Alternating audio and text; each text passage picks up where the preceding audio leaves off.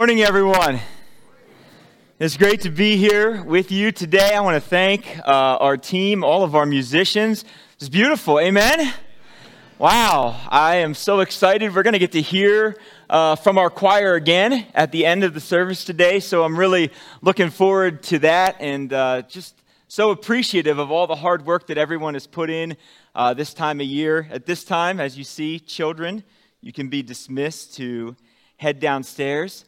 I want to wish you all a very Merry Christmas. And uh, this is a great time to be together as a faith community, as a church. Uh, people say it is the most wonderful time of the year. And indeed, that's because we get to celebrate the birth of our Savior, the Savior of the world, Jesus. And we celebrate that together. And so I'll be praying for all of you as you join around uh, tables and fellowship this Christmas holiday, uh, that Jesus will be at the front and center of your celebrations together. Well, we've been traveling through this season of Advent. And we've been spending a lot of time talking about the different ideals that go along with Advent. We've spent time talking about great hope. We talked about great peace and great joy. And We've been looking at how God is fulfilling his promises to us in the person of Jesus, and how Jesus gives the people of God today, his church, great cause for these ideals. We have great cause for hope, and great cause for peace, and great cause for joy.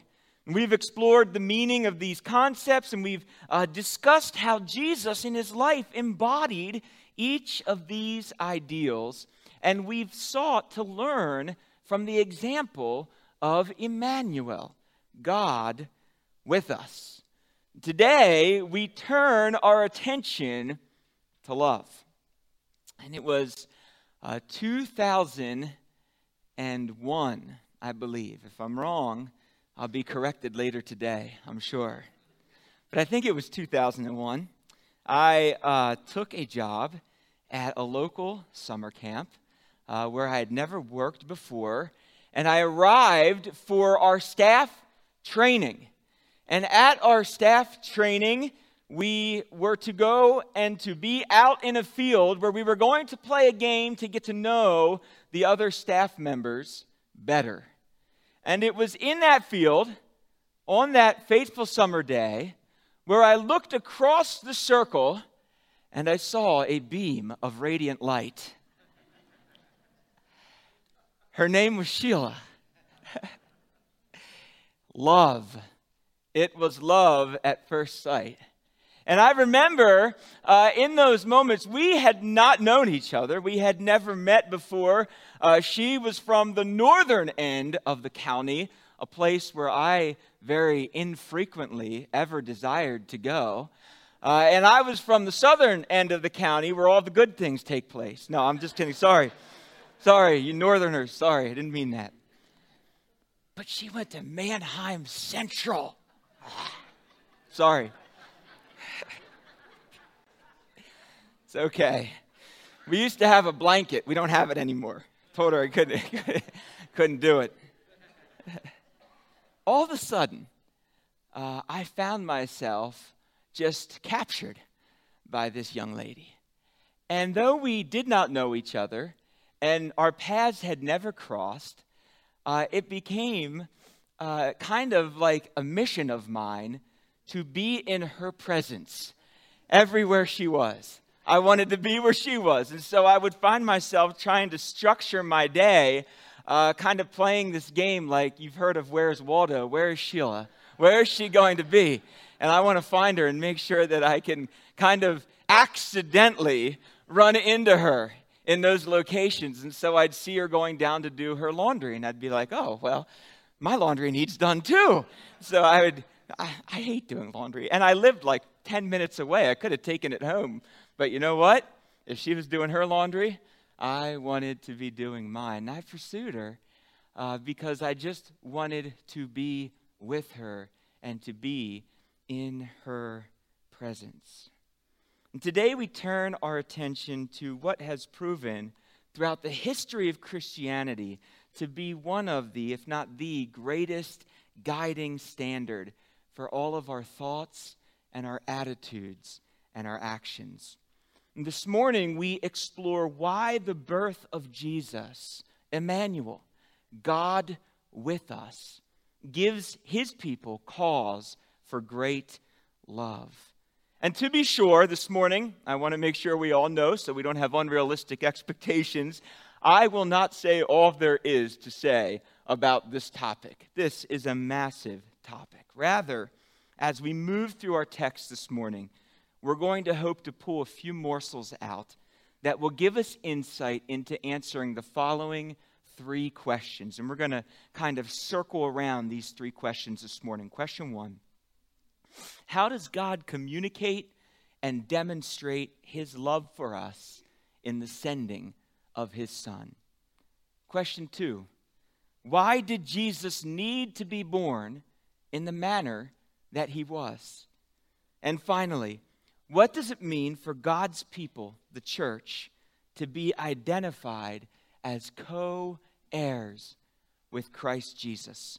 We'll spend the greatest volume of our time this morning exploring Paul's text in Galatians 4, which will provide us some insights into answering each of these three questions. So if you have your Bibles, you want to take them now and turn to Galatians chapter 4.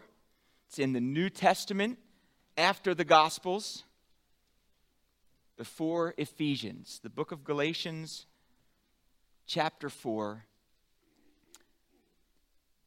we're going to look at verses 1 to 7 today.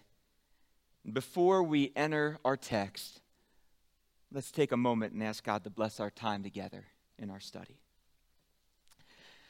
Father, we gather this morning as a people with full hearts that can rejoice because Messiah has been born. Christ, the Savior, is born. He is Emmanuel, God with us and we are thankful. And so we gather as a people around your word today in this very corporate activity where we will open uh, this truth that you have left for us, and together we will study it and endeavor to find what you would have for us, helping us to grow. Lord, we want to grow in our love for you. We want to grow in the ways and the means by which we come to love one another and the people that you've drawn into our communities into our atmospheres. We give you the glory for how you're working even now, what your Spirit is doing in the midst of this study. And we pray that He would go forth and apply to each one exactly what you would intend for this time. Thank you for Jesus. It's in His name we pray. Amen. Galatians 4 1 to 7. This is Paul speaking to the church in Galatia. I mean that the heir, as long as he is a child, is no different from a slave, though he is an owner of everything. But he is under guardians and managers until the date set by his father. In the same way, we also, when we were children, were enslaved to the elementary principles of the world. But when the fullness of time had come, God sent forth his son, born of a woman, born under the law, to redeem those who were under the law, so that we might receive adoption as sons. And because you are sons, God has sent the Spirit of His Son into our hearts, crying, Abba, Father. So you are no longer a slave, but a son and if a son, then an heir through God. In the book of Galatians, Paul is writing to a group of Christians who desire to place themselves under the guardianship of the law. The Christians who had converted from within Judaism, they were actually desiring to remain under the law in Galatia. While the Gentile believers in Galatia had been so influenced by the Jews in their region that they were desiring to join with Israel and follow the law. Paul was not happy with the desires of either one of these groups. One of his primary aims in this letter is to really help the law loving people of God to recognize the insufficiency of the law and to move us towards a more life giving understanding of the sufficiency of Jesus. Friends, it is in Christ alone where one finds righteousness and justification before God. The law is both insufficient and incapable of producing life. And while there were some Jews in Galatia who would have considered themselves to be heirs, Paul is making sure that they understand that they are truly no different than a Gentile who was without Christ. All of us are enslaved to the cosmic forces of sin and death. All of us have sinned and the law, as good of a guardian as it may have been, was unable and is unable to set us free. Friends, the law cannot free us. And so, our imaginations become formed around this rather difficult dilemma that emerges for those who are not yet in Christ. In the law, we have a guardian or a manager, one who's able to describe and expose sin in a way that proves that we are all guilty, while also defining the eternal consequence for that sin as death. And while the law is performing its task dutifully, it's unable to provide a solution to the problem it reveals. And so this leaves us in a very difficult place. One that Paul describes in his letter to Ephesians, where he says this We were separated from Christ, excluded from citizenship in Israel, foreigners to the covenants of promise, without hope and without God in the world. Wow. It's a pretty desperate circumstance. What was needed was someone who could serve as a once and for all solution to our problems of sin and death.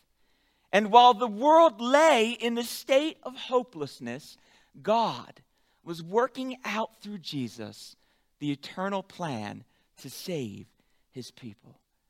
And so, how does God communicate and demonstrate his love towards us in the sending of his Son?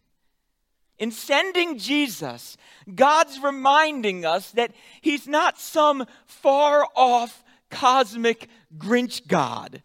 We all know the Grinch. We watch it this time of year. That is not the image of God that the Bible portrays or depicts. Yet there are some in our culture and our world today that see God and would desire for His people to see Him in this image. But this is not who God is. Rather, we come to find that his love takes up residence and dwells among us. As the prophet Jeremiah spoke in chapter 31 of his prophecy, our God is a God who has loved his people with an everlasting love. It is a love by which He is patiently and compassionately drawn us unto Himself. But it's also a love whereby He moves Himself into community with us, right where we are. I think back to that time at Black Rock where I was getting to know Sheila. There would have been no way for us to form our relationship, to build our relationship, to truly get to know one another, unless we would have been in one another's presence together. God comes to us. And though we were a people without hope and without God in the world, God was determined to not be without us. And Paul moves us towards this reality in verse 4. And we're reminded that Christmas is a time when we proclaim with great joy the truth of Emmanuel, God with us. Look again at verse 4. He's building here tension. We should be holding on to this statement at the beginning of this verse. But when the set time had fully come, God sent his son.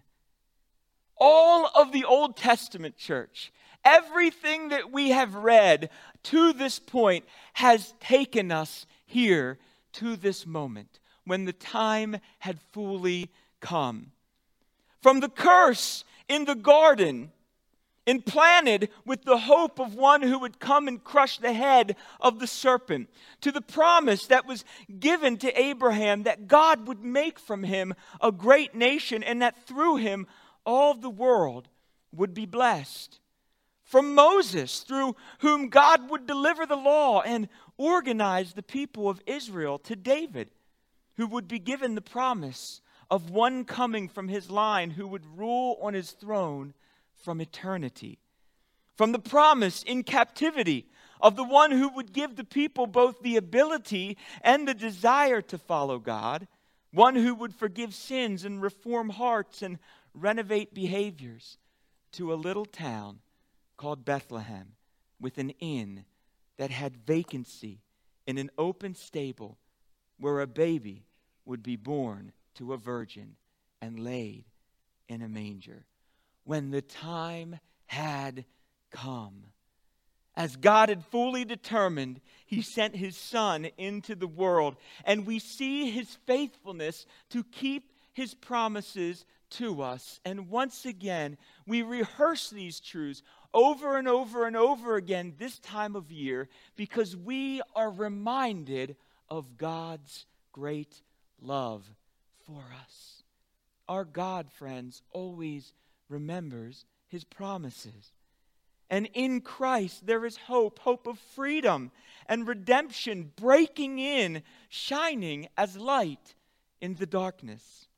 The baby in the manger would be the very one who would make a way for humanity to be placed in a right relationship with the God of the universe. So God communicates and He demonstrates His love towards us, not just in the act of sending His Son. Sure, that is a very significant and magnificent way that He communicates and demonstrates it, but He also communicates and demonstrates His love in how He sends Messiah to us. When God sends His Son into the world, He sends Him as one of us. It's a twist in the New Testament that none of the characters were expecting. We meet all of these people in the Gospels, and every one of them is shocked that Jesus is the Messiah. Over and over again, he is not what they expected him to be. Many, most all, do not recognize him to be the Son of God. And we're reminded of the manner by which Jesus was sent in the Christ song that Paul orchestrates in Philippians. Speaking of Jesus, he says this in verses 6 and 7 of Philippians 2 Jesus, who being in very nature God, did not consider equality with God something to be used of his own advantage. Rather, he made himself nothing by taking the very nature of a servant and being made in human likeness. Friends, our wonder working God is demonstrating his love towards us by giving up and sacrificing his only Son, wrapping him as God in the humility of flesh, and sending him as a helpless baby, seeing him born into a desperate family. Jesus, who holds all life within him, will share in the life of humanity. Think of the magnificence and the significance of what's happening here. The God who breathed and brought forth life sends life into the world so that he might give abundant life to all who believe. We heard it read this morning already, but it, it bears repeating. John chapter 3, verses 16 and 17. For God so loved the world that he gave his one and only Son, that whoever believes in him shall not perish, but have eternal life. For God did not send his Son into the world to condemn the world, but to save the world through him. And so God's love is communicated in his faithfulness to send a Savior in the world and is demonstrated in the sacrificial love and humility of the Savior that was sent, being his only begotten Son. But why did Jesus need to be born in the manner he was? And what was the manner in which Jesus was born? And Paul identifies these circumstances in our text by offering two distinctives in verse 4 and then giving insight in verse 5. Take a look down again at verse 4. God sent his son, and then two distinctions born of a woman and born under the law. And so we see that he was more acutely born of a virgin woman, but we also see that Jesus was born under the law. Why would the Savior of the world need to be born from a woman? You know, I was thinking about this. I mean, he's God. He could have just materialized out of nowhere. He could have just appeared. He could have donned a cape like the modern superheroes that we see today and zoomed into Earth with a tag I'm here to save you all. That's not how it happened. Instead, he was born of a woman. And then we might ask, why did he come as a servant or a slave, being born under the curse of the law? So, one clear reason that Jesus was born as a woman, we actually see all the way back in the book of Genesis. Back in Genesis chapter 3, verse 15, God is speaking to Adam and Eve in the garden, and he says, I will put enmity between you and the woman when he's speaking to the serpent, and between your offspring and hers. He will crush your head, and you will strike his heel. And so we anticipate that the one that's coming to save will come from a woman all the way back from the beginning. But then again, in, a, in the prophecy of Isaiah, a prophecy that's very close to our minds in this season, chapter 7, verse 14, we see their words. Therefore, the Lord himself will give you a sign. Behold, the virgin shall conceive and bear a son, and shall call his name Emmanuel. God keeps his promises by bringing forth this son in the exact manner which he said he would. And with this in mind, we're also told in the Old Testament that the Messiah would come from the line of David. And so when we open the New Testament, we find a genealogy in Matthew that shows us how Joseph, Jesus' earthly father, is connected to David's line. And then in Luke's gospel, we find how Mary, the mother of Jesus, is rightly attached to David's lineage. This order in verse 4, friends, is also so important. The Son proceeds his birth. God is born of a woman and becomes a man. Our salvation does not come from a man who becomes God. And that was the testimony of many of those who lived in that day and the gods that they served that it was possible for one to become as a God or a God or like a God. That is not the narrative of Christianity. Jesus was with God in the beginning. And so the Son comes before his birth. And this further highlights the supernatural nature of Jesus' birth. He's not like other men. He existed before he was born. Now, I don't know about you, but that was not true of me. It was true of Jesus.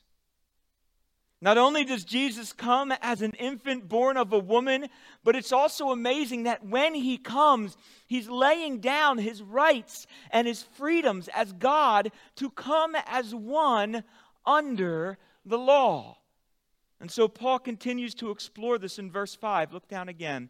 He's born under the law, verse 5, to redeem those under the law that we might receive adoption as sons. Paul described the law as the ministry of death. Those are his words. He uses those words. The law was the ministry of death. It was able to reveal wrath and bring condemnation, but there was no one who existed who could act on their own power who would be able to fulfill it or complete it but one. His name was Jesus. And he lived in a manner that completely fulfilled the law exactly as God intended for it to be. For those who believe, Jesus is able, through his sinless life, his atoning death, and his victorious resurrection, to purchase our redemption, buying us back from the clutches of sin and death, declaring us free, giving us a new life, reforming us as new creations in his name. In Christ, we're adopted into the family of God, given the right to be called his children. These truths are rehearsed for us in John chapter 1, verses 11 to 13. Speaking of Jesus, it says, He came to that which was His own, but His own did not receive Him. Yet to all who did receive Him, to those who believed in His name, He gave the right to be called children of God. Children born not of natural descent, nor of a human decision, nor of a husband's will but born of God. 1 John chapter 3 verse 1 says it this way, "See what great love the Father has lavished on us, so that we should be called children of God." Friends, for those of us who are in Christ, who share that in common, we have been adopted into the family of God. And this is a beautiful and magnificent truth. And we're talking about love today and how God demonstrates his love to us through the birth of Jesus. And I have to say that being adopted is an incredible way to demonstrate love. In our lives, we have had uh, the joy um, and the privilege of welcoming children into our family through natural birth and we've had the joy and the privilege of welcoming children into our family as adopted sons.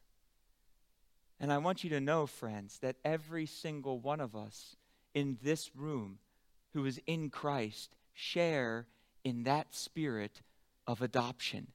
We have all been adopted. That's incredible. God chose us. He chose us and He drew us into His family. He came to us to be with us so that we could be considered as His children. And so Jesus is born in the manner that he was so that he could qualify as this once for all atoning sacrifice that would be able to purchase our redemption, freeing us from the curse of the law and giving us new life as adopted children of God. Paul goes on in verse 6 of Galatians 4 to tell us about the gift that we've been given as God's children, one of the many gifts. As we know, we're given many gifts in Christ Jesus. And ironically, it's another gift that is sent, but this time it's a gift that's sent into our hearts. Look at verse 6 of chapter 4. Because you are his children, God sends the Spirit of his Son into our hearts the Spirit who calls out, Abba, Father. Friends, God is still with us. He's still with us today. We are not alone. His Spirit abides with us and dwells in us. If we are His children, children of God, then God is with us. This title defines how we relate to God and this title, Abba Father. And we find that it's a title that Jesus also used. Isn't it amazing? Jesus in the Garden of Gethsemane in Mark chapter 4, before he 14, before he goes to the cross, he's in the Garden of Gethsemane and he's speaking with his father, asking him if it be his will that he let the cup pass from him. And what does he call his father in the garden? How does he refer to him at the beginning of the prayer? Abba, Father. We get to refer to God by the same name that Jesus referred to God. This is beautiful. I'm reminded of a time, I, I remember um, one of my mentors is very good at making me feel foolish. Everyone, everyone needs a mentor that's good at making them feel foolish, by the way. I think that that's really an important characteristic. A good mentor won't let you feel foolish for too long. Um, and I was in a cafe one day with him, and we were having a conversation. And very matter of factly, he looked across the table and he said, This How do you know that you're a child of God? Well, what do you mean?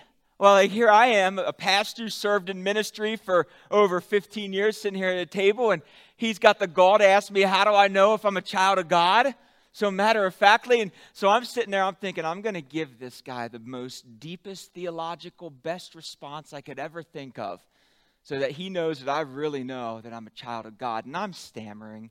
I'm sitting there at the table, I'm falling over my words, I'm getting lost and, and trying to show him in the Bible how I know and all these different things. And he's sitting there with a smile on his face. And he knows I'm being foolish. Uh, and he knows the answer. And when I look up, I realize that I am not going to be able to give him the answer that he's looking for. And that in all of my desperate stammering, uh, that he wants me to relinquish my anxiety and understand this. He looked at me as he gently left me off the hook and he said, When you pray, what do you call him? How do you know today, sitting here at Calvary Monument Bible Church, whether you're in the building or with us online, how do you know today, beyond a shadow of a doubt, that you are a child of God? Perhaps one of the clearest responses to that question could be when you pray, do you call him Father? And when you call him Father, do you mean it? Is he really? Is that how you see yourself? Is that how we truly see ourselves as adopted sons and daughters into the family of God? Do we truly look to God in our prayer life? And when we refer to Him as Father, is that truly the way that we see ourselves in relationship to Him? That He is our Father. The Bible describes Him as a good and a gracious Father who desires to give his children wonderful gifts. And he's done that in the person of his Spirit, God with us today. He's done that in the gifts that he gives us to edify and build one another up in the church. And he does that in the gift that he gives us in community, in drawing us in relationship with one another. Beautiful gifts. Every relationship, friends, in our lives, every single person that God draws into our lives is a gift from Him. Somebody that He desires to either use to help us grow or He desires for us to use to help grow.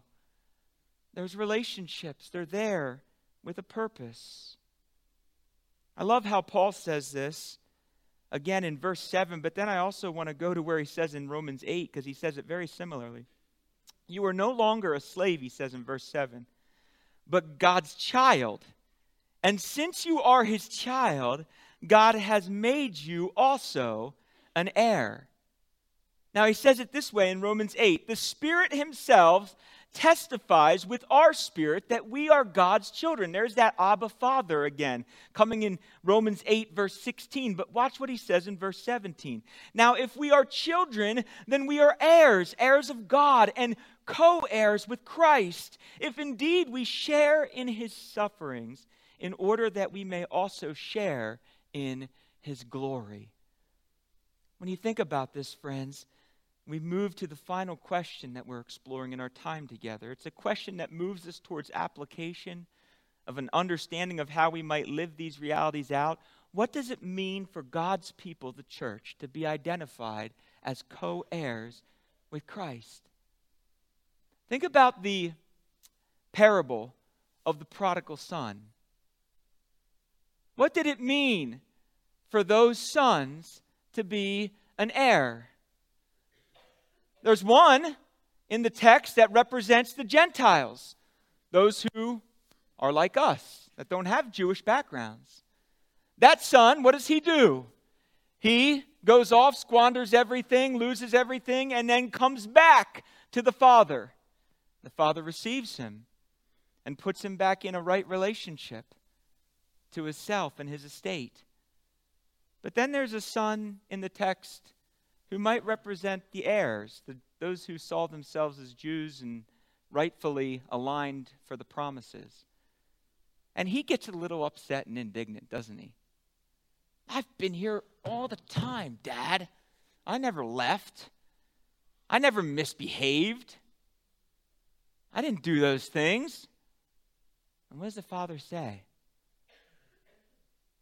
It's all yours.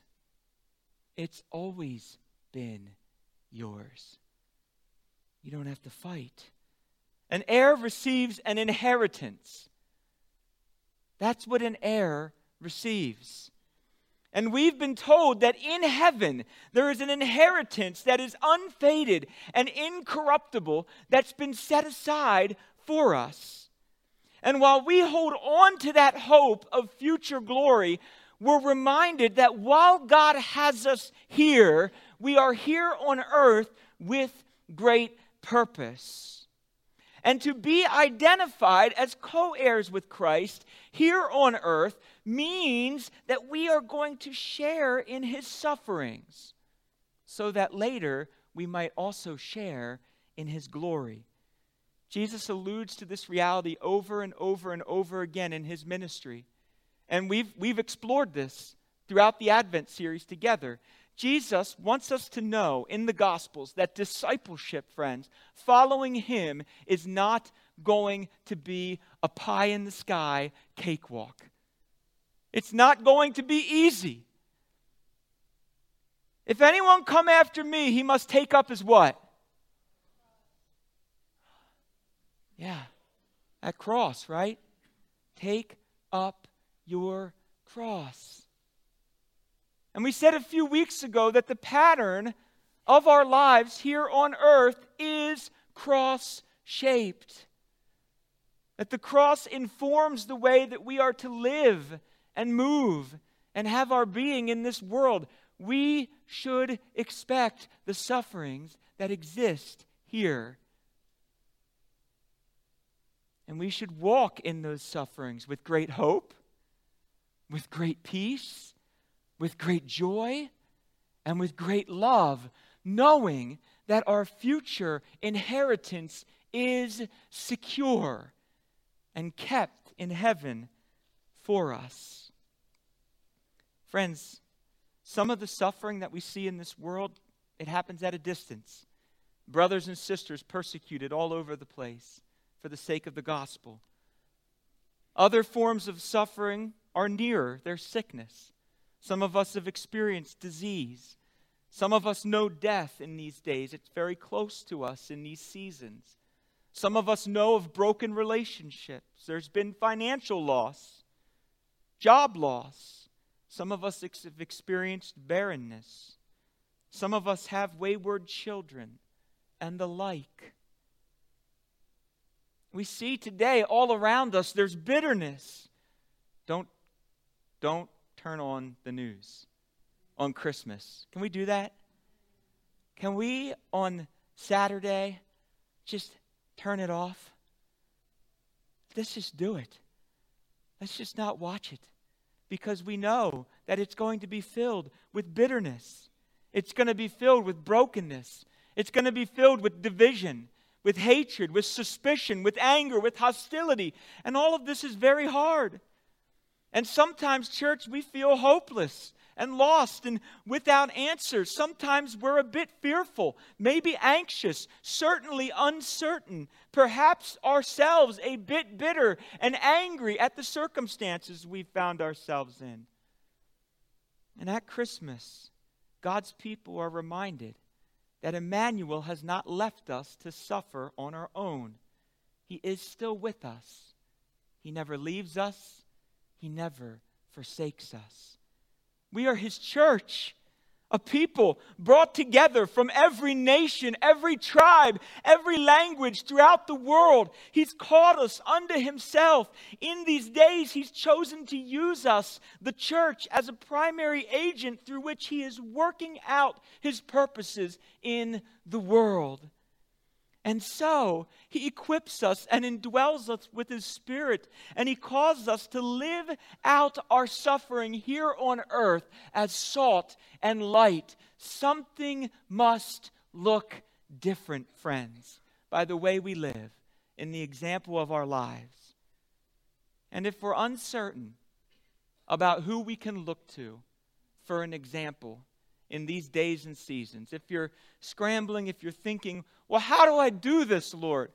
I'm so mad, I'm so angry. Our family's divided over masks and vaccinations and all this political nonsense going on.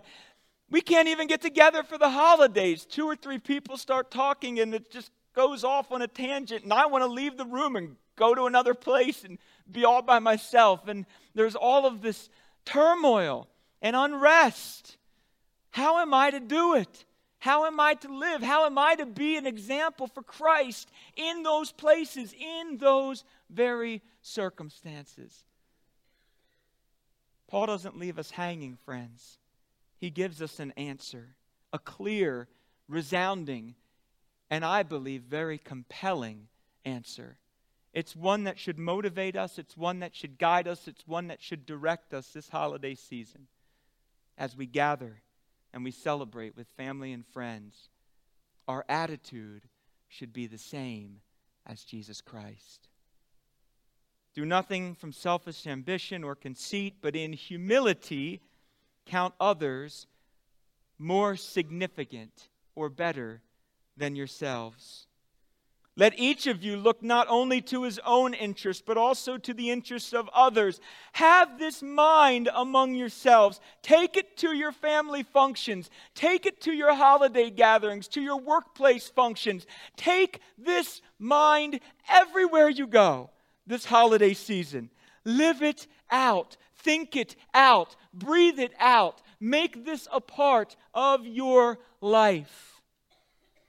Jesus who, though he was in the form of God, did not count equality with God a thing to be grasped, but emptied himself, taking the form of a servant, being born in the likeness of men, being found in human form, he humbled himself by becoming obedient to the point of death, even death on the cross. Therefore, therefore, when we live this way, friends, there's a great reward that's set before us. We don't need to fight. We don't need to win arguments. We don't need to make a point. We don't need to justify our actions or the reasons by which we do things. Because our reward is not here. Our battle to win is not here. There's nothing that here can take from us that God has given to us. If God's given it to us, no man can take it away from us. And so, as Jesus lived this way, laying down his life for his friends, giving up his life, verse 9 God highly exalted him and bestowed on him the name that is above every name, so that at the name of Jesus every knee should bow in heaven and on earth and under the earth, and every tongue confess that Jesus Christ is Lord to the glory of God the Father. The Father. Isn't it amazing that our Father, Abba Father, sent us a Savior that lived like this? And isn't it amazing that a few hundred years later or so, I don't know, I'm not good with numbers, we are called to live in the same manner that he did. And it works, friends.